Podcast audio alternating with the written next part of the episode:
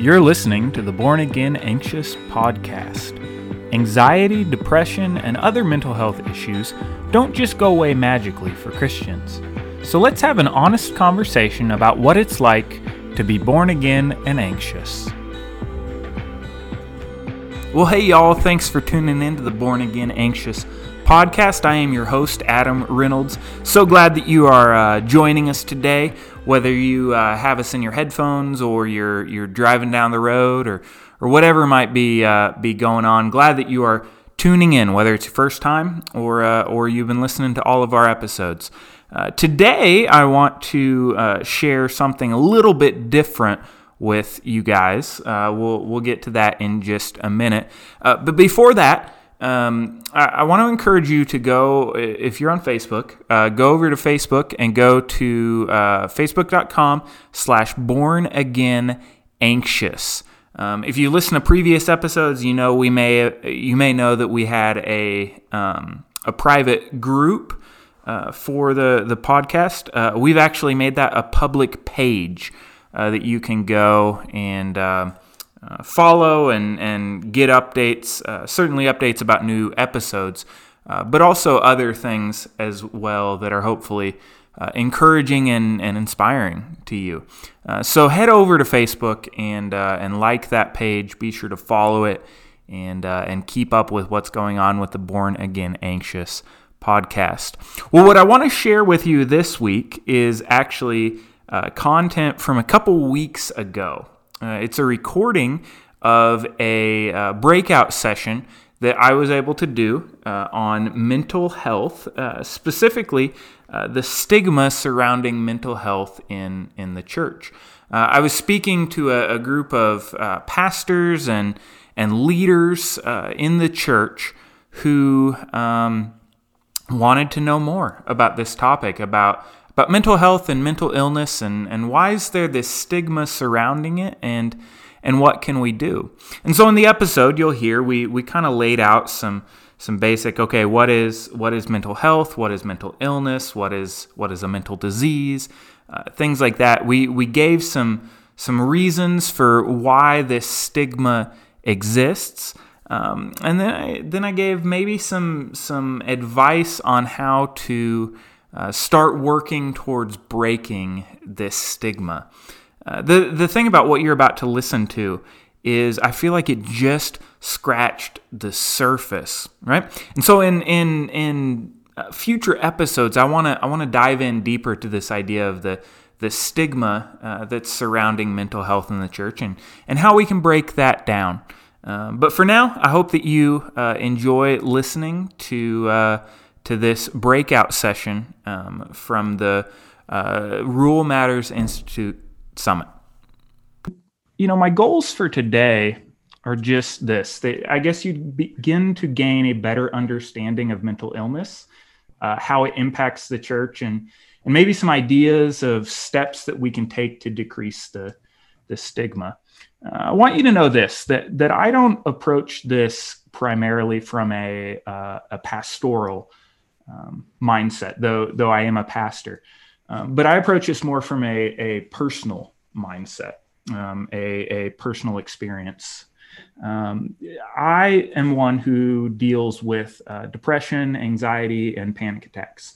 Um, it's it's part of my story. It, it has been um, the depression and anxiety, honestly, for quite a while. The panic attacks for about five years.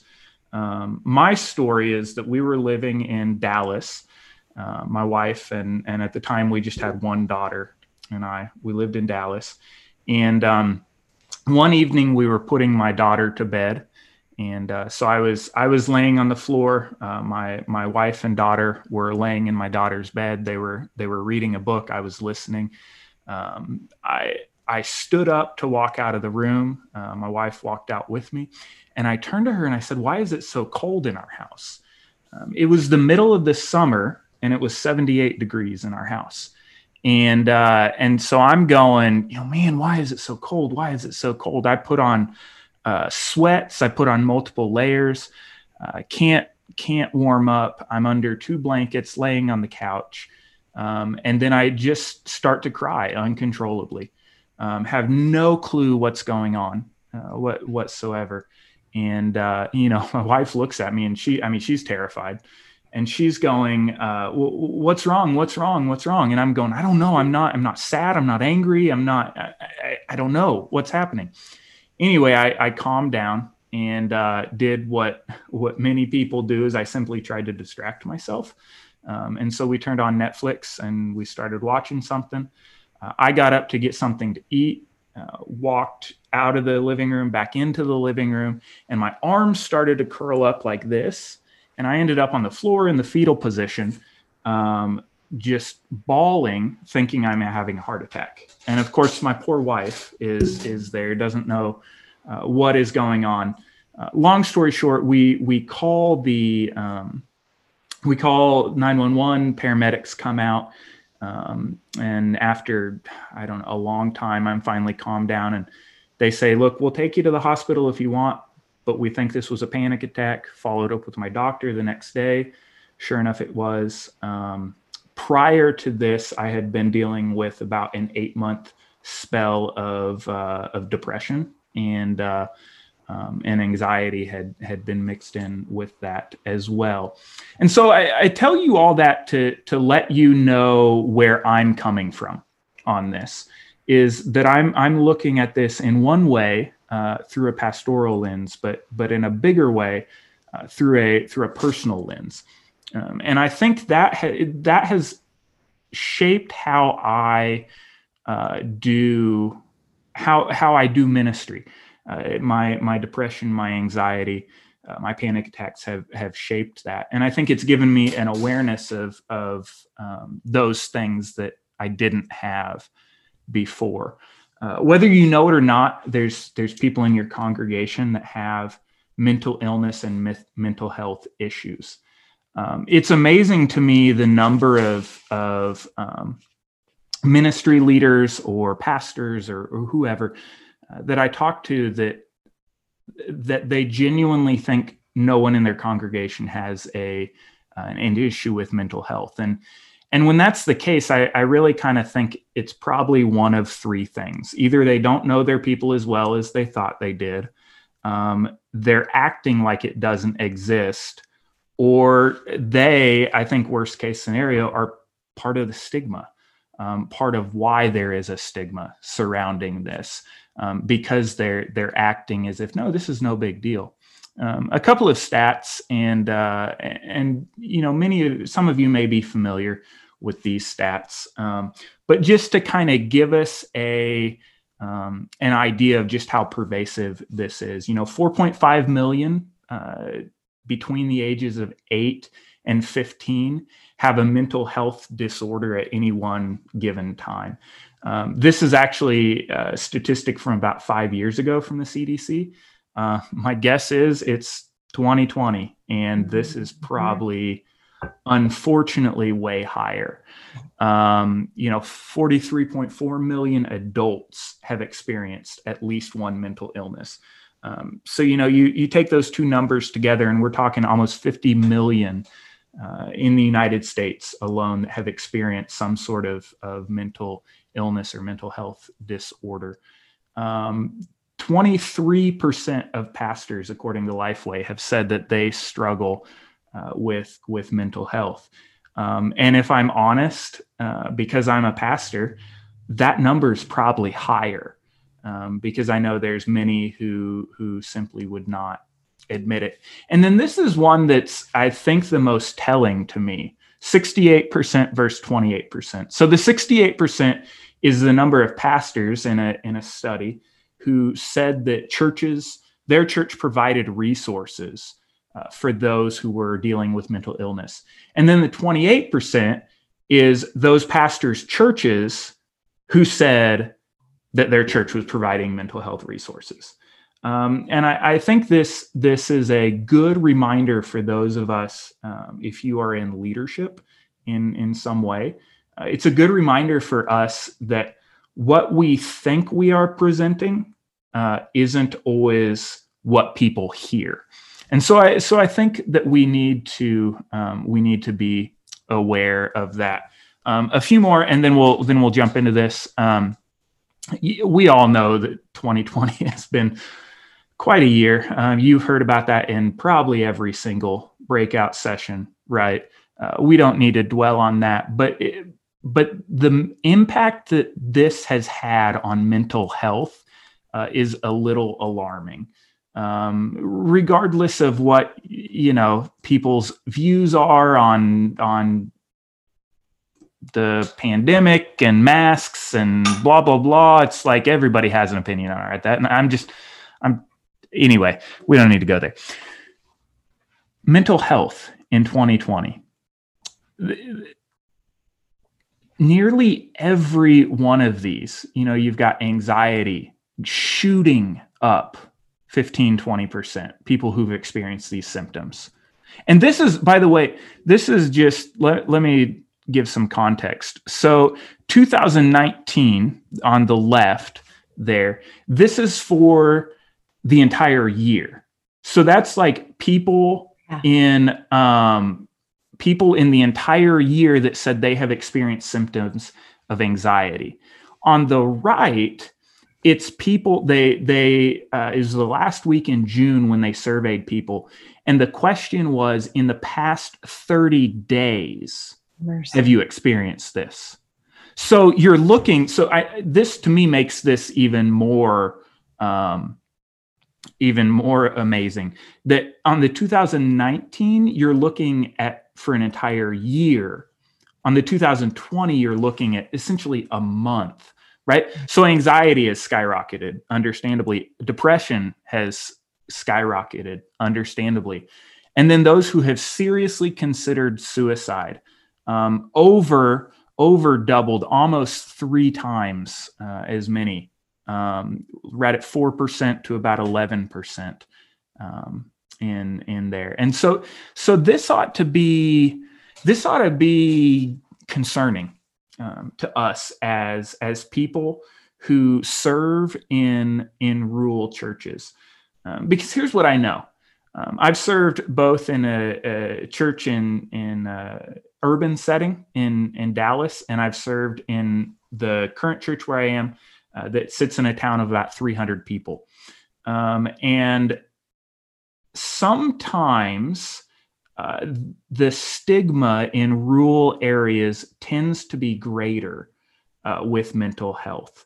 Um, there are all sorts of reasons why we could get into that, but it, but it's it's been fascinating to me um, that even through this, uh, many people who never w- never would have said, you know, um, we we need to address mental health in the church.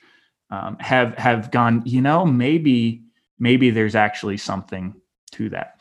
So let me give you um, a couple of definitions and uh, and we'll keep going. Uh, this is the how the dsm-5 defines a uh, a mental disorder right and the dsm-5 for those of you who who may not know is the uh, diagnostic and statistical manual of mental disorders it's it's what mental health professionals uh, use to um, to evaluate and um, uh, uh, assign diagnosis and all those things. So um, this is how they define it. They say a mental disorder is a syndrome characterized by clinically significant disturbance in an individual's uh, cognition, emotion, regulation, or behavior that reflects a dysfunction in the psychological, biological, or developmental processes underlying mental functioning. Okay, so that's that's a good definition, but it's let's be honest, it's a textbook definition, right? Um, here's another one uh, from a guy named uh, Matthew Stanford. He wrote a book uh, that I'm going to be recommending to you later. Um, but here's his definition, and the uh, the emphasis on here is mine: a clinically significant disruption of a person's thoughts, moods, behavior, or ability to relate to others severe enough to require intervention, a debilitating experience in which the person is simply unable to function normally over an extended period of time, right? Um, and I'm going to drop this PowerPoint in the. Uh, I'll drop a PDF of this in the notes, by the way. Um, so if you uh, if you want that, um, I will do that here in a little bit. Um, so, a couple things that I just want to point out. Number one, it's clinically significant, right?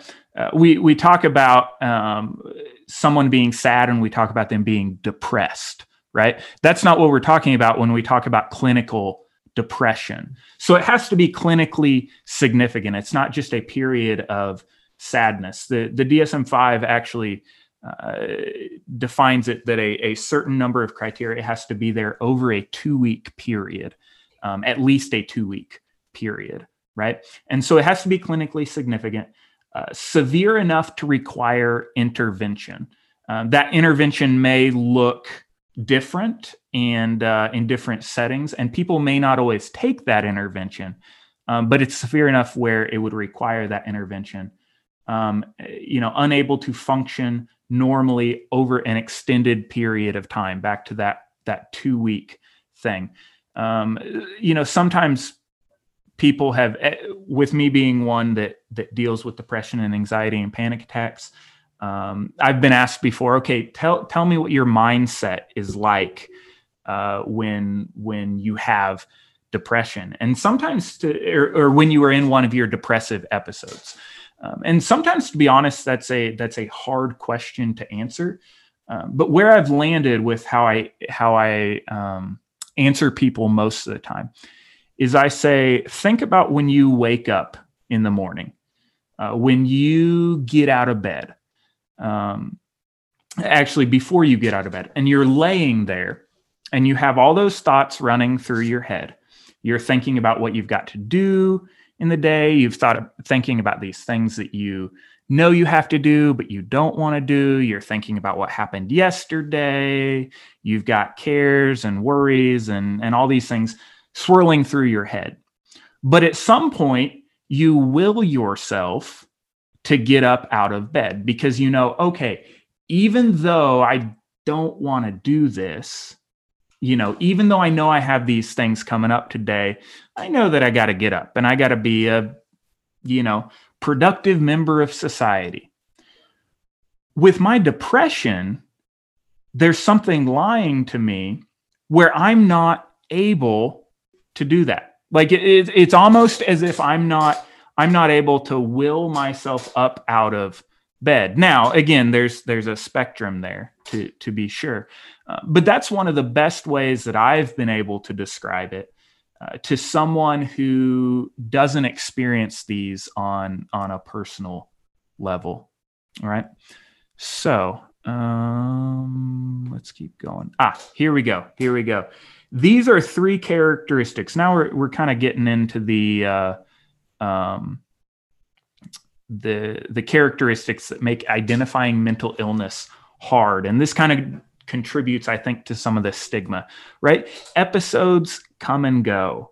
Um, they look i i had back in 2015 and 2016 i had my longest um, depressive period period period of where i was experiencing these things uh, at about seven or eight months.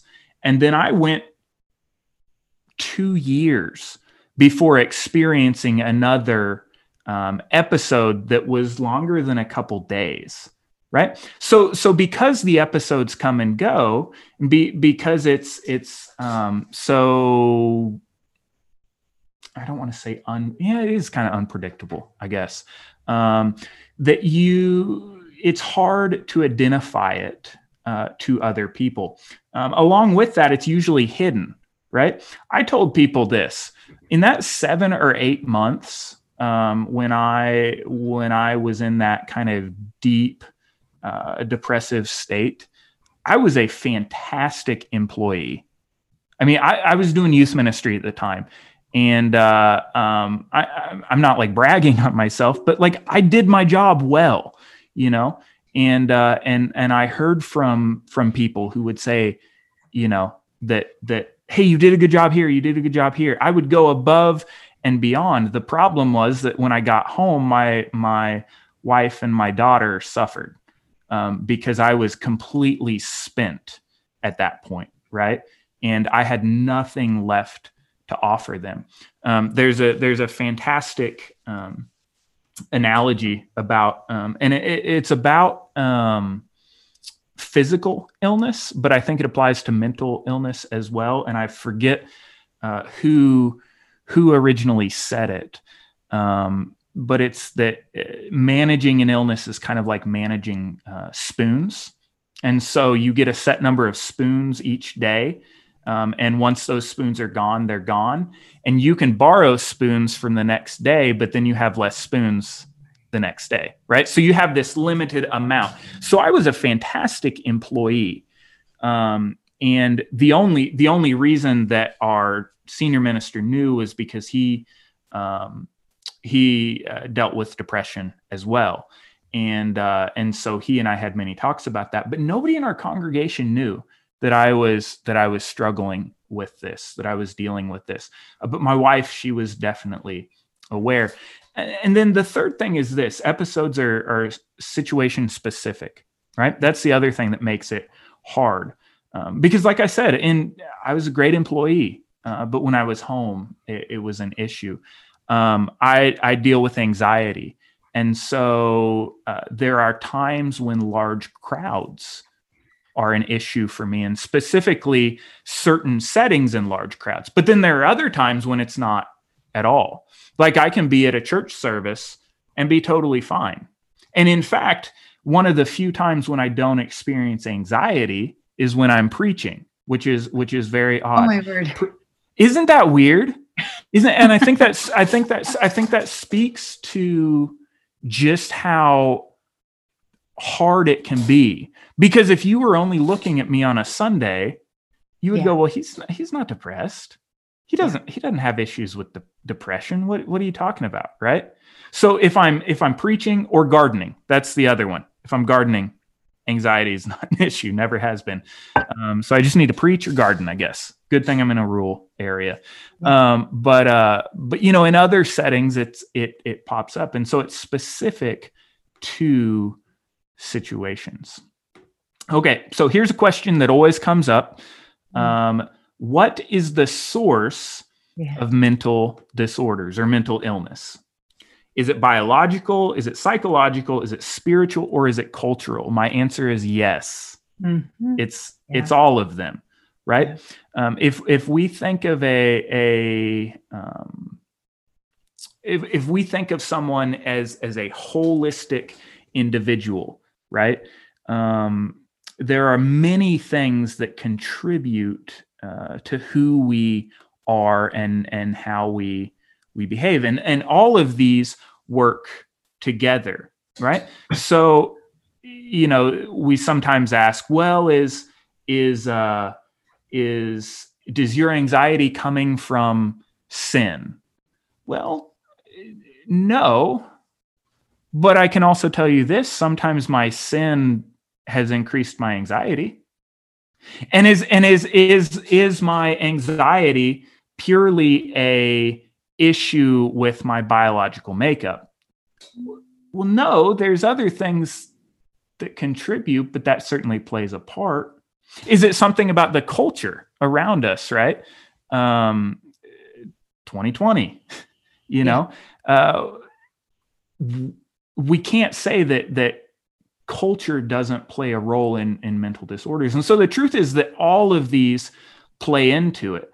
Uh, but the the um, the church, what we sometimes tend to do is we focus on that one in the lower left.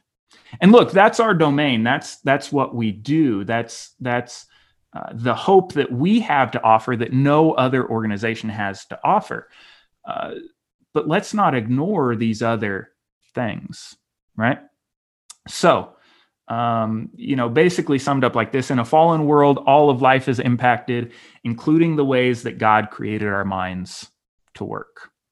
Uh, a couple of couple of Bible uh, verses I want to give you, and I want you to know, just for the record, that these are purely um, speculation. Okay, um, I, I, can't tell you with hundred percent certainty that um, oh yeah that that biblical character had mental illness but there are signs that make me think maybe they were dealing with that you know david talks about my my guilt has overwhelmed me like a burden too heavy to bear Uh, that sounds a lot like what anxiety does. Yeah. Now, O Lord, take Jonah says, Now, O Lord, take my life, for it's better for me to die than to live. Right? Um, that sounds a lot like somebody who is in a deep depressive state that that can't see any way out of it. Uh, Jeremiah, you know, the same thing. Cursed be the day I was born. Why did I ever come out of the womb to see trouble and sorrow and end my days in shame? Um, and then, you know, Elijah, again, I have had enough, Lord. He said, Take my life. I am not better than my ancestors. This one's a fascinating one uh, because what, what had just happened, he had just come off of this like major, yeah. major victory, you know, um, defeated these prophets of Baal and, and all of these things. Like, like we're talking like super camp high. Mm-hmm. And then the very next chapter, we, we read this and, and, you know it's like that's what it that's what it does. Um, and some have even speculated paul the apostle paul. Um, therefore in order to keep me from being becoming conceited i was given a thorn in my flesh a messenger of satan to torment me. Three times i pleaded with the lord to take it away from me. But he said to me my grace is sufficient for you for my power is made perfect in weakness. Therefore i will boast all the more gladly about my weakness so that christ's power may rest on me right? Was that was that a mental health issue? Was it a physical issue? We we don't know. Um, but i think the the the application here is that even with that thorn in his flesh uh, he, he, god's grace was sufficient for him. Uh, he was he was able to in spite of the things that he had to struggle with uh, he was able to uh, boast in in uh, the name of the Lord, and that gives me hope. That gives me encouragement. Um, and I'll, I'll, mention this a little later, but that's that's the one thing um, that that the church can offer uh, that so many others who are addressing this mental health uh, issue cannot. Uh, now, now to be fair and and just to be clear, um, I think that it is a a all hands on deck approach um, to to mental health. Um, so so I think that there are um, there is a need for um, medical doctors. There is a need for um, psychologists. There's a need for counselors, and there's a need for faithful Christians uh, who will step into the lives of people. so here's what you may have actually joined this uh, this session to do because all of that that I just said may have been a review to you.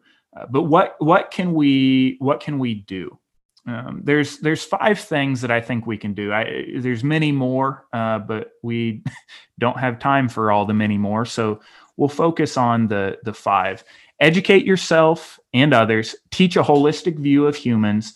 Um, approach it not as a program, but a mindset. Be aware of what you are communicating and offer people the hope only Jesus can offer. So here's here's the first one, right? Educate yourself. Um, I think that that part of the issue that we see with there being a stigma in the church is just because people don't know um, and and we tend to not we we tend to be weirded out and intimidated by things we don't know. You know i mean i mean think about um, you know doing rural ministry. Uh, one of the things that i that i hear sometimes is you know about the people in the city. And oh i could never live in the city and i could never do that and and I they're just so different. Well, the funny thing is, city people do the exact same thing about people in rural areas, right? Like, I just don't understand them.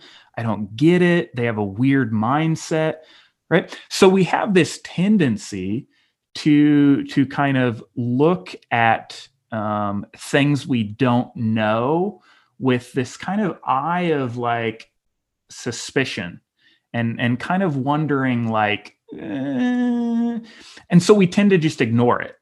Well, that may work in some areas, Uh, but when we've got 50 million people uh, in the United States that are dealing with uh, with mental health issues, um, that we're missing a huge chunk of uh, of of people uh, that that need Jesus. So so two books uh, that I want to recommend for you: Grace for the Afflicted by Matthew Stanford, and then Mental Health and the Church by Stephen Grcevich and uh, and these are these are books that um, I they're written by um, you know Dr. Stephen Grcevich is um, he's at Northeast Ohio Medical University, um, and then he's the founder of a, a ministry called Key Ministries, um, and then Matthew Stanford is a um, uh, he has his PhD from from Baylor.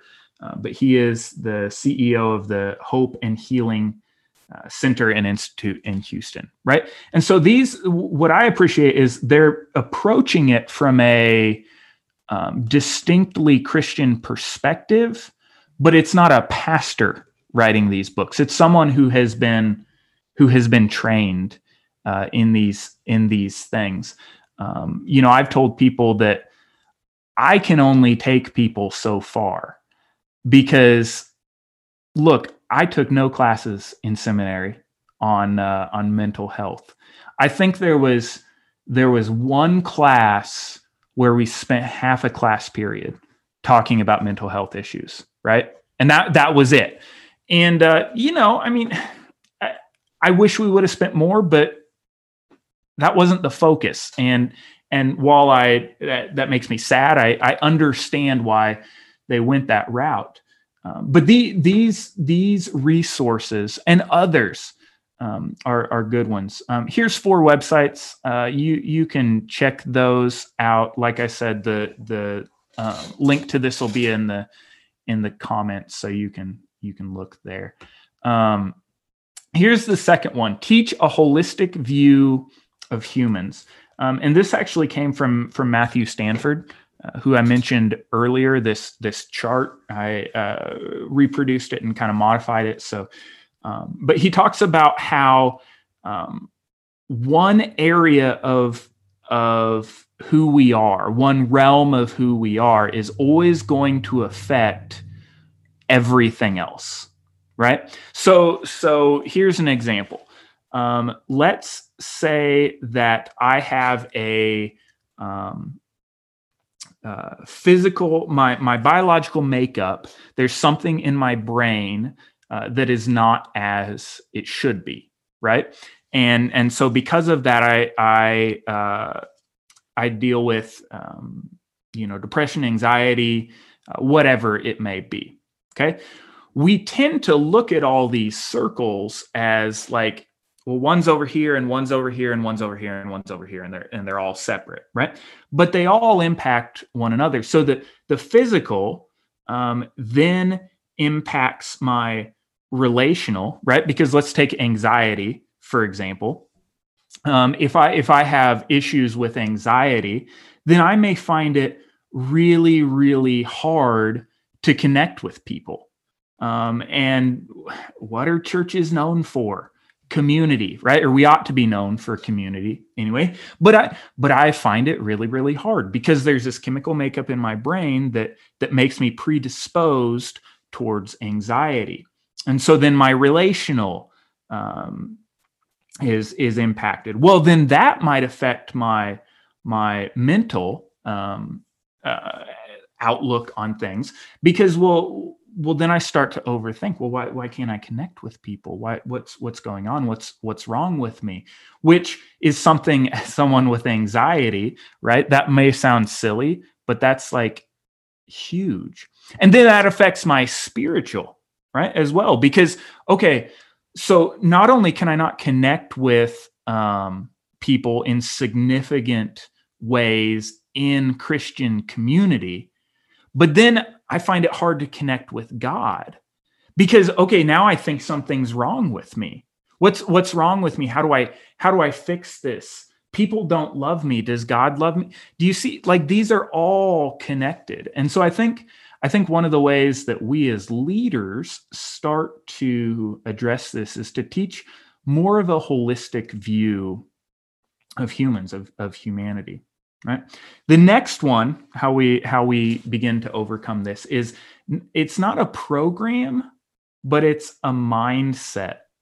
Um, and uh, you know, I think this one is important, and I think it's one that we we get wrong a lot um, because in churches, I think we're we're we're kind of it's like we have the the fix it attitude, right? We have the attitude of like, okay, we have an issue, um, so we need to get leaders together and we need to figure out a program because that's going to fix it. Because if we can just find the right program uh, then then everything will be better and it'll all be okay right the problem is mental illness is so so varied there you know i talked about it being episodic i talked about it being hidden i talked about it being specific to situations um, that even if you wanted to come up with a program to address mental illness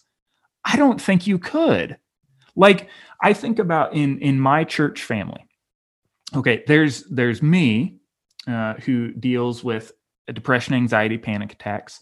Um, there is a a lady in her 70s uh, that I know deals with um, depression um, for very different reasons than than me. Um, and then there is a um, Vietnam vet who uh, has extremely bad PTSD.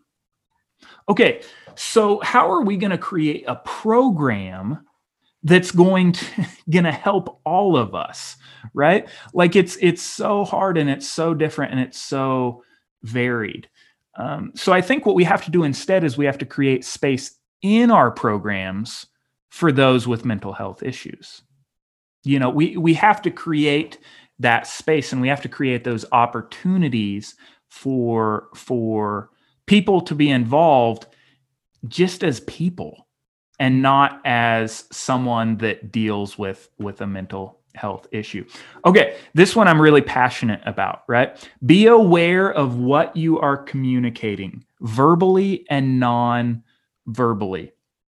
There there is a thankfully um, there is a um, many in our in our um, society that go okay using the r word to refer to people that um, have um, cognitive disabilities is not okay and we should not do that and i and, and i'm thankful for that we need to have the same sort of awareness when it comes to um, mental illness and, and mental disability. So, so think about this.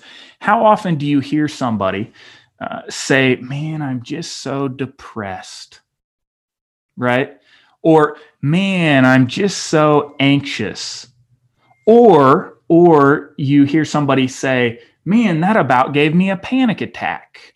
And I want to look at people sometimes and say, um, no, it didn't actually.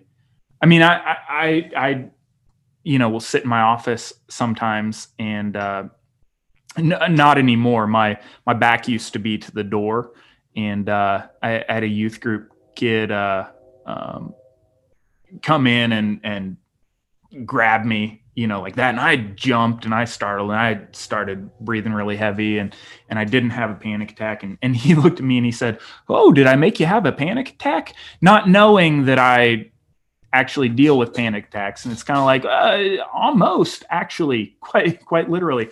So we have to be aware of the words that we use. Um, another one uh, i'll be honest that i'm working on um, is crazy when i say something's crazy um, i don't mean anything by that um, but i know that there are some people that that that has a very negative connotation for.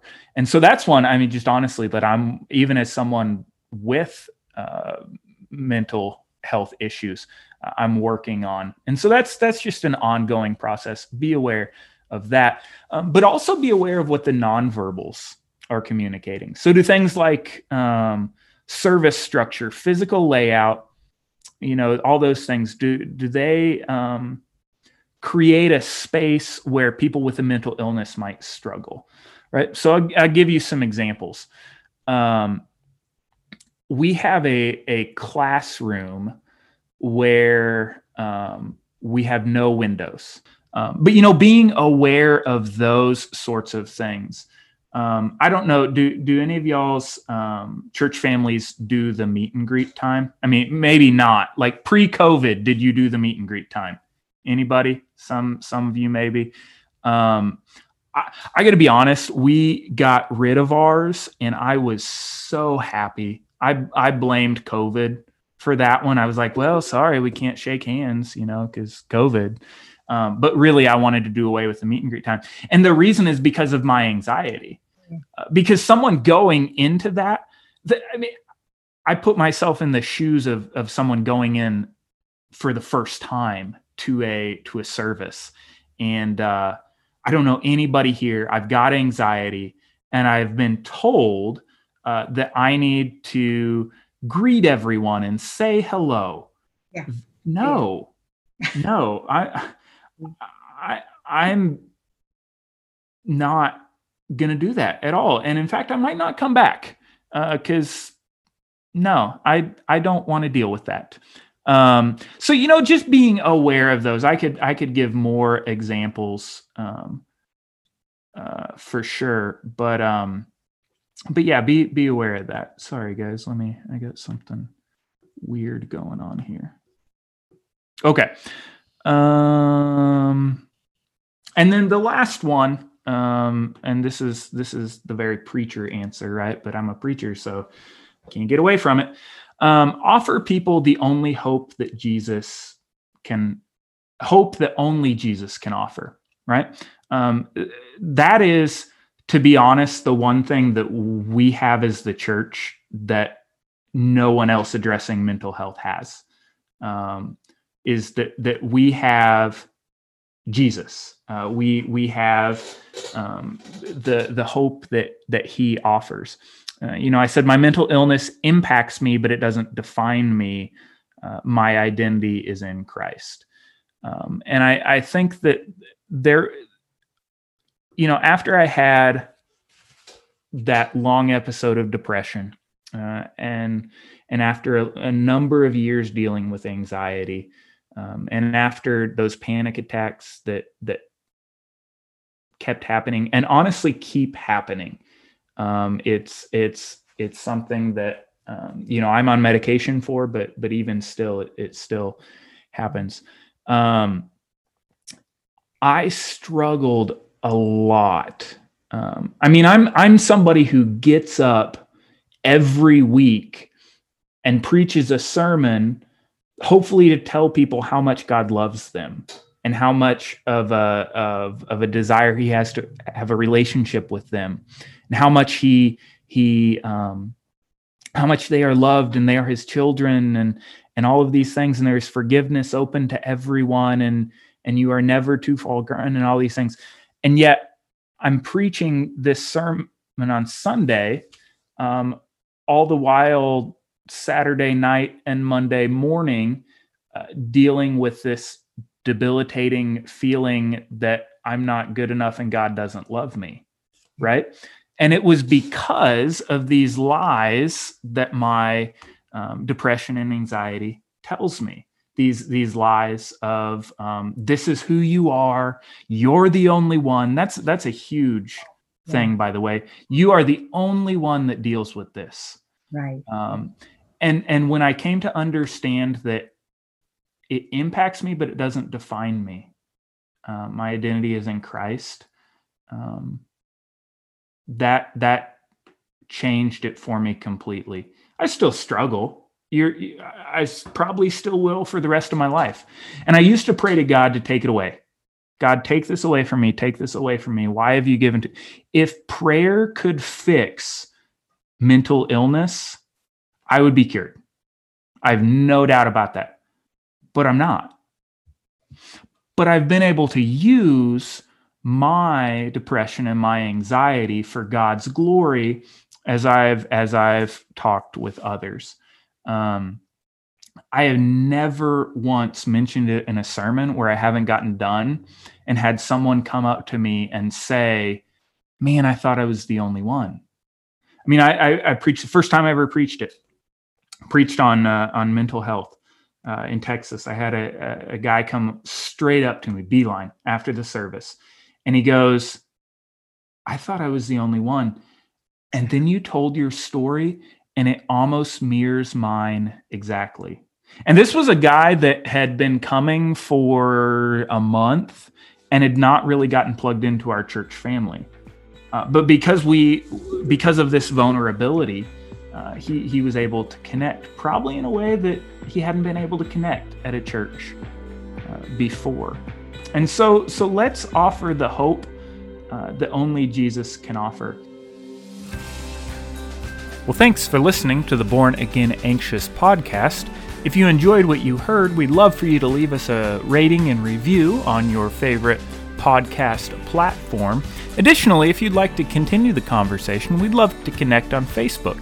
So just go to facebook.com slash bornagainanxious and join our private Facebook group, or you can simply find us by searching Born Again Anxious.